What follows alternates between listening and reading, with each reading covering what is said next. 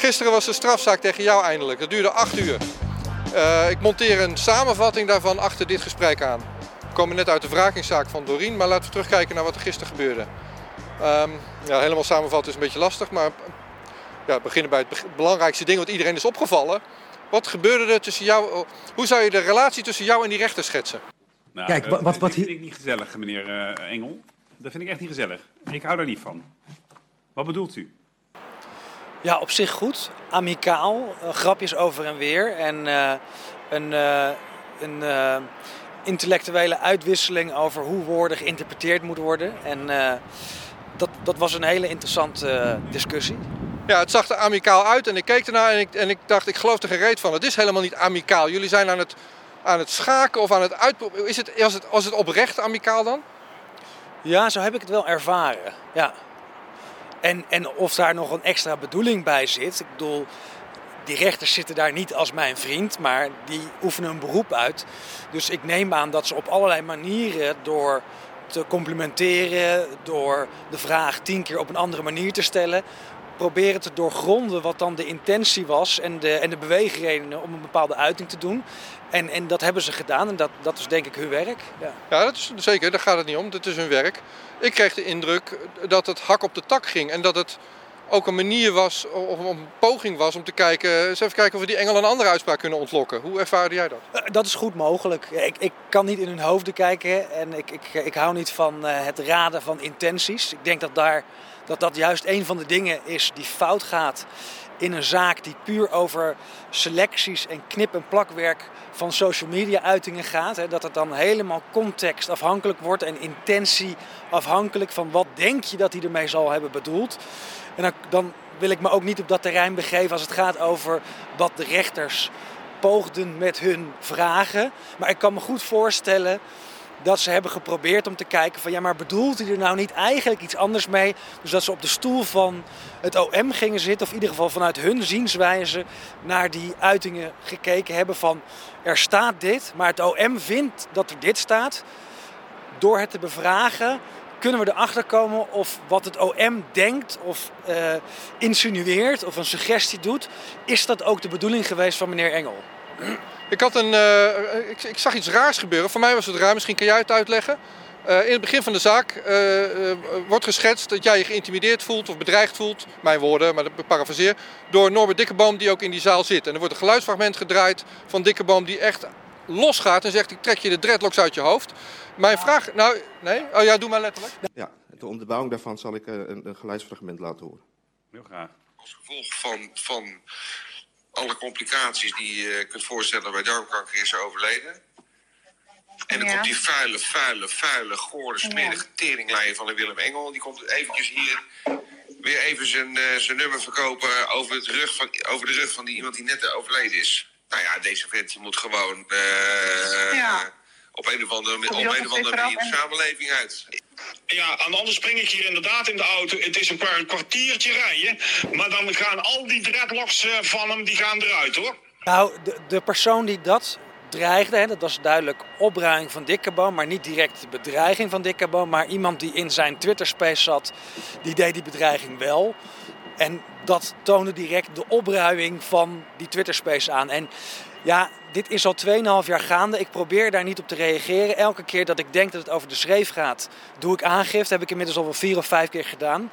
Maar het is duidelijk dat het OM daar niet aan wil en niet aan Dikkeboom wil komen.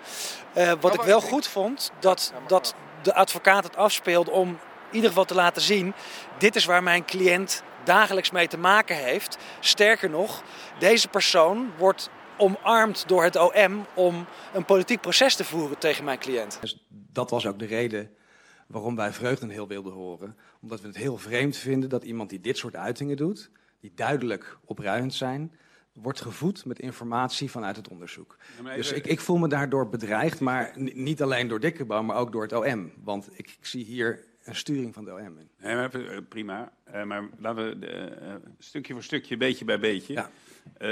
Ja. Ik schrok wel van de wat was het, een video of een geluidsfragment. Daar schrikt iedereen, denk ik, van. Maar daar voelt u zich, daar gaat het even om nu. Uw advocaat zegt, ja, meneer Dikkeboom moet uit de zaal, want mijn cliënt kan niet in vrijheid verklaren. Dat is het punt. Ja. U heeft daar last van? Ik heb daar doorlopend last van. En ik vind het heel maar hier, het gaat even om hier, vandaag. Ja, nee, ik heb hier ook last van, ja. Ja. Goed. Dames, wat wilt u daarover zeggen? Ja, ik wil daarover zeggen dat het volgens mij ongeveer raakt over waar het over vandaag over gaat. Namelijk hoe ver kan je gaan en in hoeverre moeten mensen worden begrensd in wat ze uiten. Maar als het gaat over het punt van orde en moet meneer Dikkeboom uit de zaal. Ik zie niet in dat meneer Dikkeboom hier een bedreiging vormt voor de vrijheid van meningsuiting van meneer Engel. En zijn vrijheid om hier te verklaren. Er loopt een livestream en meneer Engel wil juist heel graag dat alles gehoord wordt wat hier gezegd wordt. Dus wat mij betreft, of meneer Dikkeboom nou hier wel of niet lijfelijk aanwezig is, maakt daarvoor niet uit.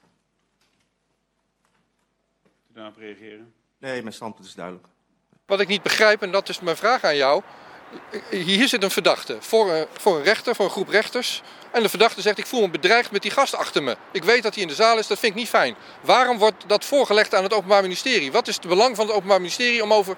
Waarom wordt aan hun gevraagd wat ze vinden van iemand op de publieke tribune?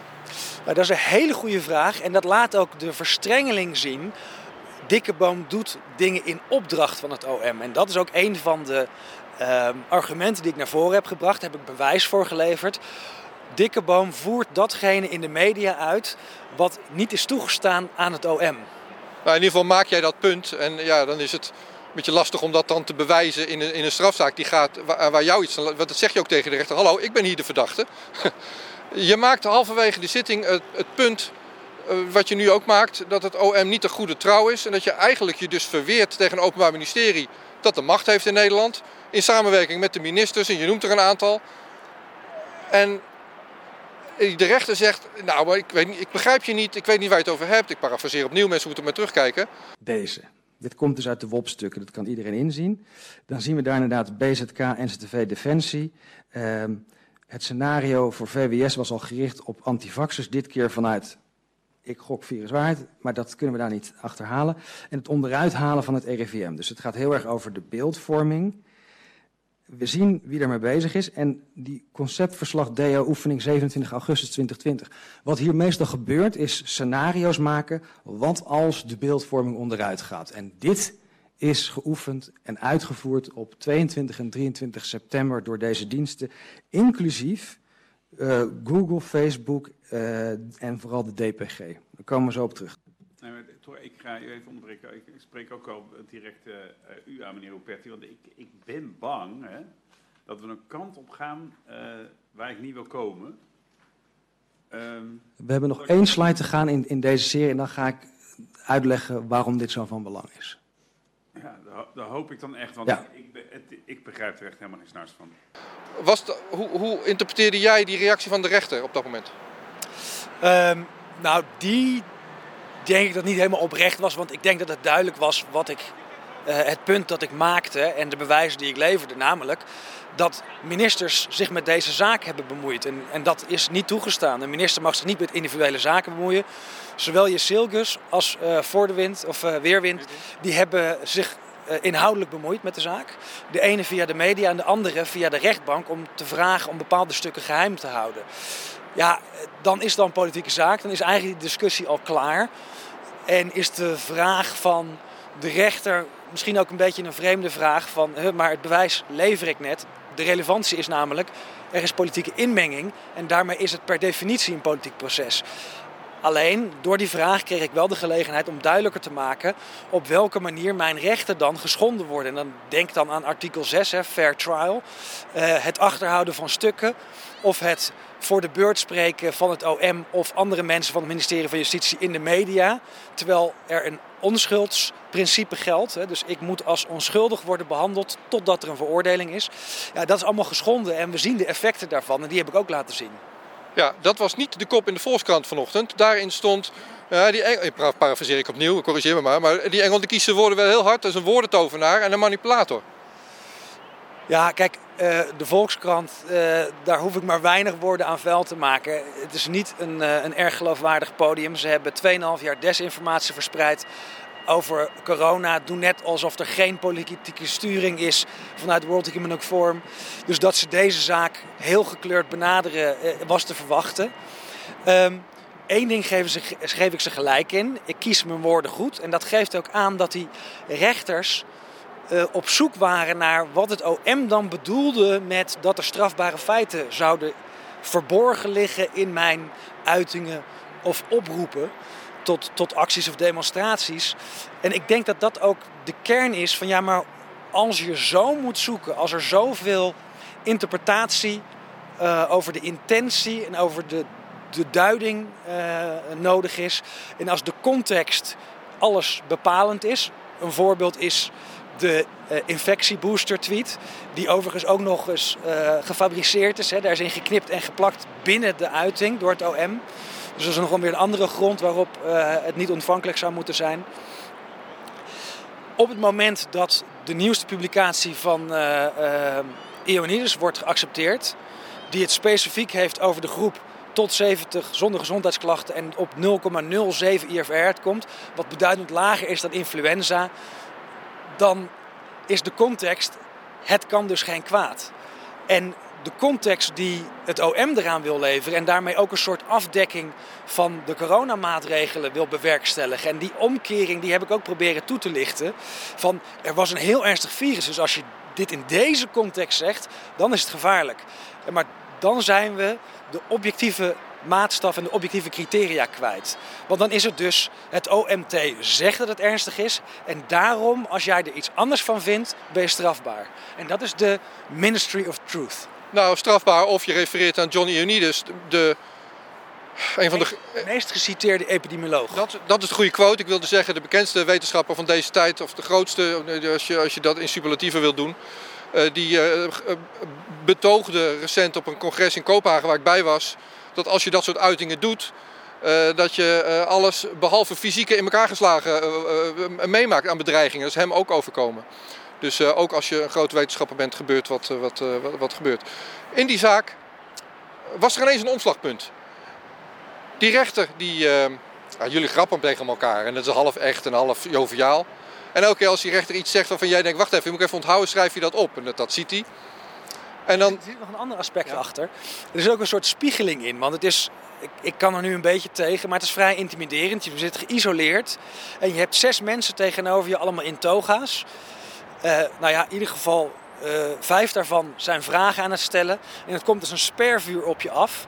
En die zijn allemaal vragen aan het stellen, een bepaalde blik naar elkaar aan het werpen en aantekeningen aan het maken. En ik heb zoiets, maar ik mag dat dan toch ook. Oké. Dus maar dat deed je dus ook. Ja. Dat deed je niet alleen maar om ze terug te intimideren of wat dan ook. Nee, het was helemaal niet intimiderend. Wat was de bedoeling van dat lijstje dan dat je aan het schrijven was? Nee, aantekeningen maken over wat ik op dat moment terug zou kunnen zeggen of wat ik dadelijk nog in mijn slotpleidooi zou kunnen gebruiken. En ik grapte ook van, ja, voor later, dat kan zo wel... Nee, het volgorde is volgens mij dat de rechter zei, oh, dat is voor later zeker. En toen zei jij, nou, of voor binnenkort. En daarmee verwees ik naar zijn opmerking, semi-grappig, over die Droste-wraking. Dat je kan wraken en aan de wrakingskamer kan wraken en die weer kan wraken en dat het oneindig door kan gaan en dat je daarmee heel veel tijd kon rekken. Nou, kijk, wat vind ik niet gezellig, meneer Engel. Dat vind ik echt niet gezellig. Ik hou daar niet van. Wat bedoelt u? Nou, u geeft allemaal gronden waarmee de onafhankelijkheid van de rechtbank ter discussie stelt. Ja, maar die kant wil ik echt niet met u op, want dan word ik echt ik probeer met alle openheid en respect naar u toe dit proces te voeren. Ja. Ik leg u geen strobreed in de weg. En op het moment dat ik dat wel doe, begint u zo. Dat vind ik echt onheus. Echt onheus. Ja, maar we zitten niet hier... Goed. Nee, u kunt me alle kanten op, behalve deze. Ja. U merkt, ik vind dat beneden alle peil. Serieus. Dat had ik niet van u verwacht. Ik word hier beschuldigd, hè? Ik geef u alle ruimte. Al 3 dagen lang geef ik u alle ruimte. En ik maak 1 opmerking en u doet dit. Ik vind het beneden alle peil. Serieus. Had ik niet verwacht. Ik onderbreek de behandeling. We gaan zo verder.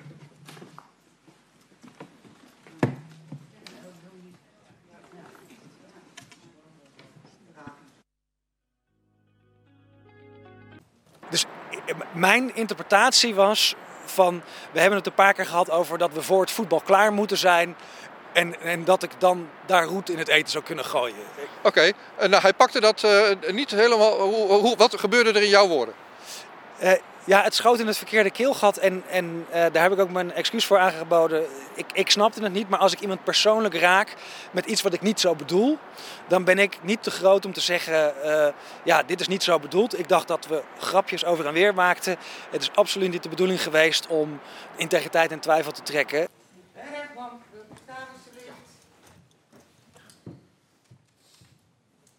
Neemt u plaats. En officieren. Oh ja. We zijn de officieren vergeten.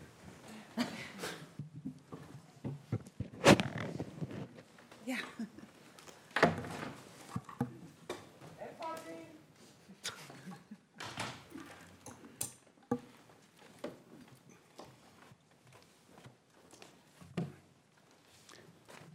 Wacht heel even.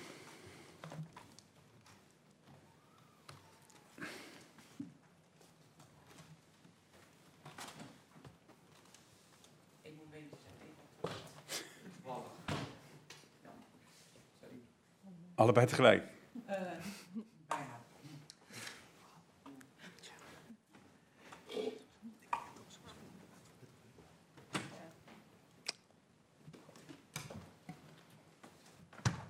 Goed, als de officieren weer zitten, even kort over zojuist. Waarom ik u aansprak, en ook de manier waarop u aansprak, is omdat ik het... ik vond het echt niet leuk. Omdat... Ik heb het idee, het gevoel, en dan spreek ik even voor mezelf, dat ik u echt de ruimte geef om uw verdediging te voeren en het proces te bewaken dat het gaat zoals het hoort te gaan. Eerlijk proces, procedurele rechtvaardigheid. En als ik vind dat zo goed gaat, vind ik het heel oneerlijk, zei ik eigenlijk, als ik dan zo bejegend word met zo'n half... vond ik gewoon niet fair, heb ik u gezegd. Maar ik ben er ook mee klaar. Nou, dan wil ik bij deze mijn excuus maken als het zo is opgevat. Dit was absoluut niet de bedoeling om te beledigen of een andere. Ik dacht dat er een grapje over en weer werd gemaakt. Zeker, dat was ook zo. Oké. Eerst, maar daarna niet meer. En dat vat ik inderdaad op als unfair. Anders wil ik het niet noemen. Ja. En daar heb ik op gereageerd en ik ben daarmee klaar. Oké, nou... Bij deze mijn excuus als het verkeerd is aangekomen. Dank. Ik vind dat ik heel veel ruimte heb gekregen van deze rechter. En in die zin heb ik de rechtbank niks te verwijten. En natuurlijk heb ik bepaalde gedachten en interpretaties bij uitspraken of bij hoe het loopt. Maar ik denk dat de rechtszaak voornamelijk ging over de politieke sturing vanuit het OM.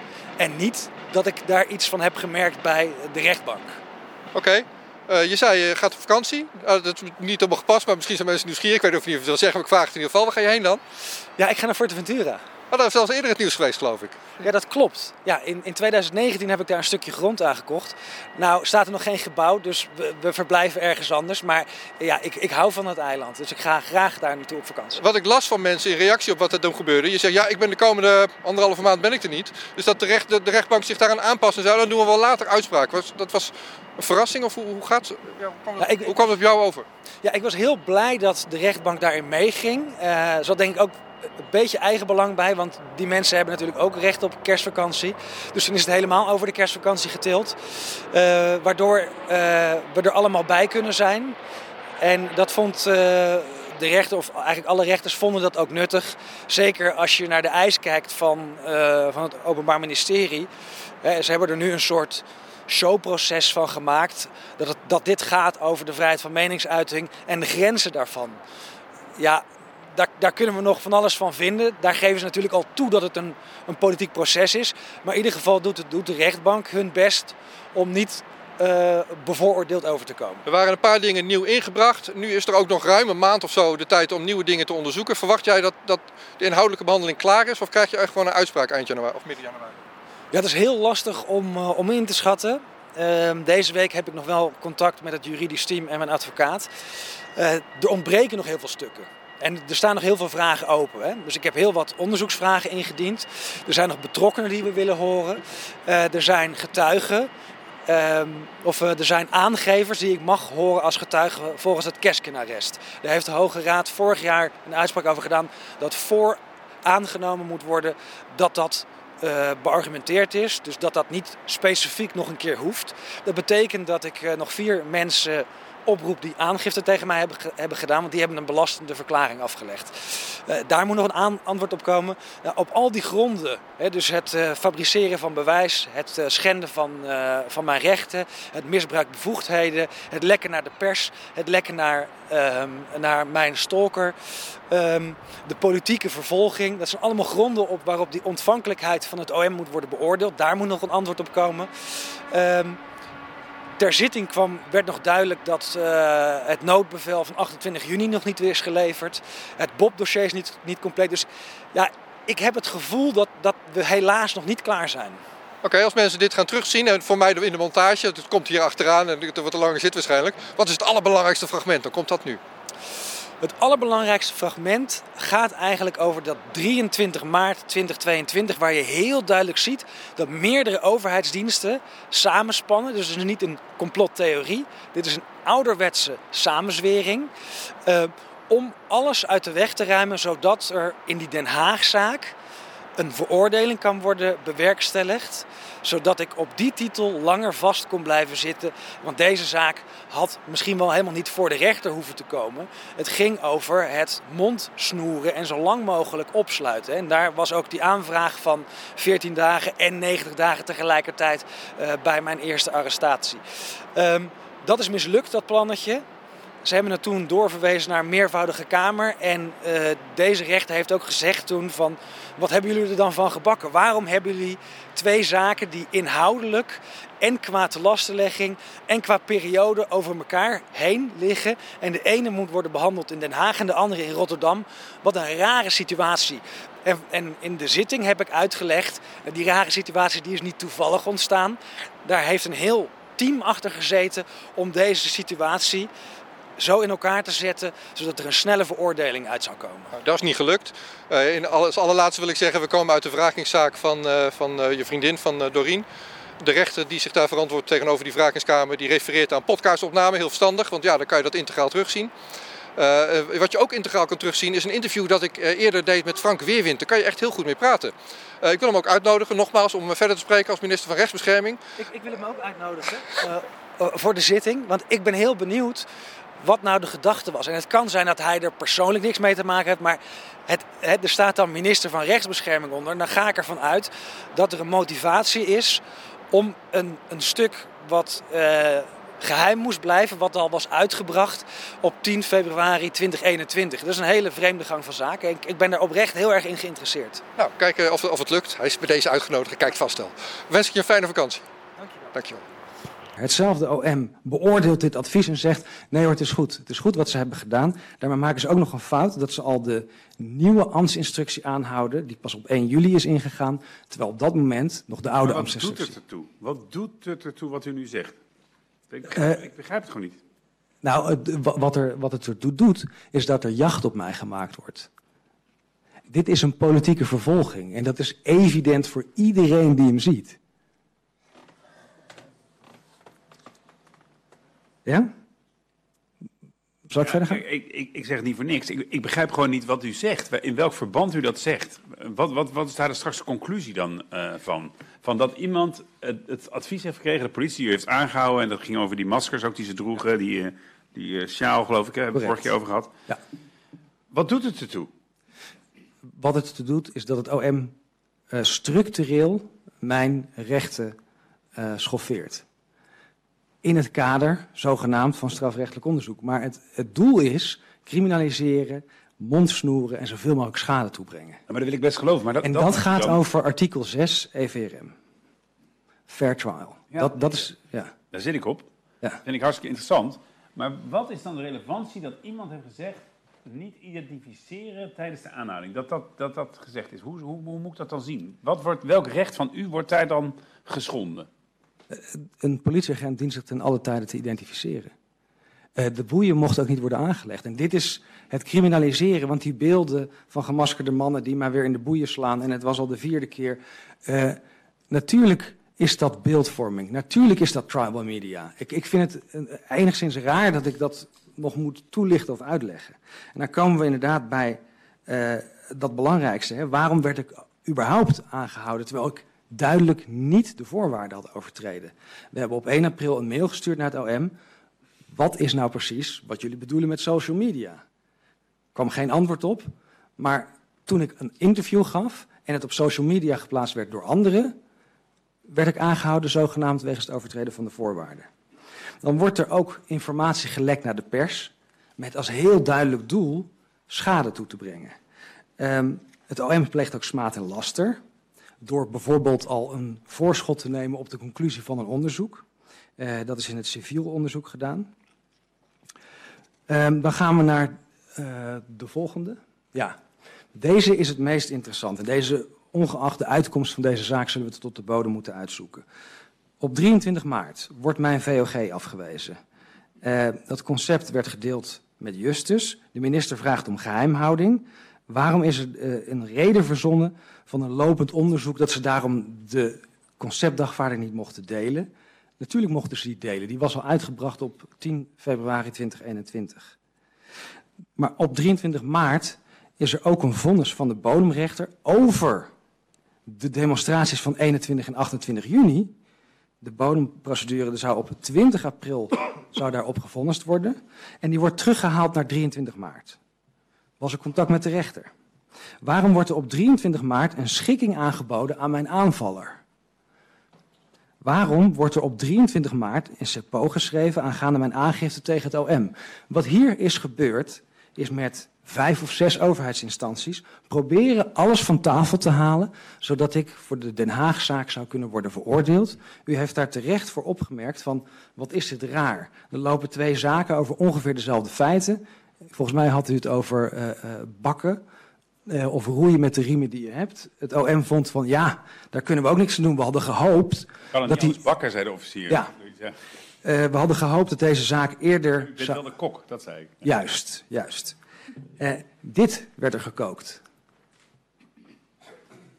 Want op het moment dat het strafbaar wordt gesteld, onder wat voor context dan ook, dat je niet meer mag oproepen tot demonstreren, ja, dan is er effectief natuurlijk geen recht tot demonstreren.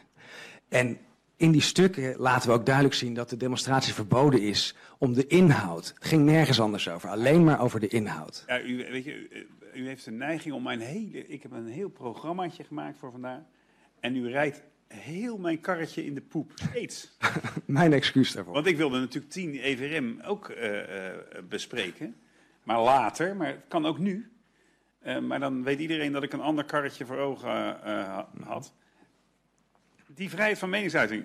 Stel nou dat u strafbaar, hè, dat wordt bewezen wat u... dat is de eerste vraag, kan het worden bewezen wat u heeft gezegd? En is dat opruiming? En dan is de volgende vraag die je dan misschien nog moet stellen.